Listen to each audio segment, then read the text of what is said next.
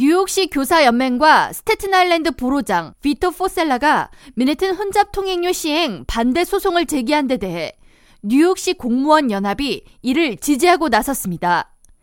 뉴욕 지역 매체 뉴욕 포스트는 6일 소방관 및 경찰관 등 뉴욕시 공무원 40만 명을 대표하는 시 노동위원회가 맨해튼 혼잡 통행료 시행 반대 움직임에 합류했다면서 혼잡 통행료 반대 움직임이 눈덩이처럼 불어나고 있다고 전했습니다. 시 노동위원회 대표 해리 네스폴리는 혼잡 통행료 징수는 뉴욕시의 또 다른 미친 정책이라고 격하게 표현하면서 혼잡 통행료가 시행되면 맨해튼을 오고 가는 근로자들에게 연 출퇴근 비용이 4,000달러 추가로 부담되며 이는 노동자를 위협한다고 반대의 목소리를 높였습니다. 이어 MTA 재정 적자 문제를 해결하기 위해 환경 개선을 한다는 명목으로 서민들에게 경제적인 부담을 지우는 정책이라고 비판했습니다.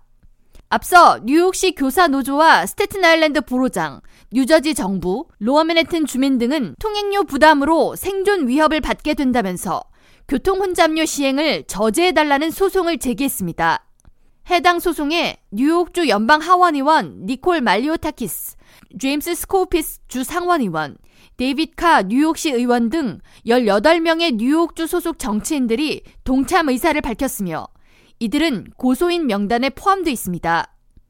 소송에 참여한 시민들은 업무 특성상 하루에도 몇 번씩 맨해튼과 퀸즈를 오가는 상인이나 생업 종사자들은 교통 혼잡세가 시행될 경우 큰 경제적 부담을 안아야 하며 생존 위협까지 받을 수 있다며 반발의 목소리를 내고 있습니다.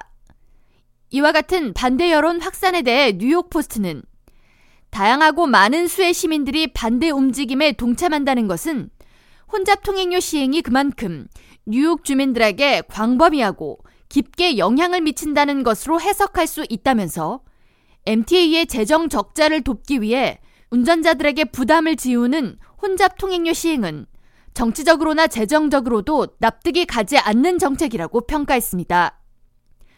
K라디오 전영숙입니다.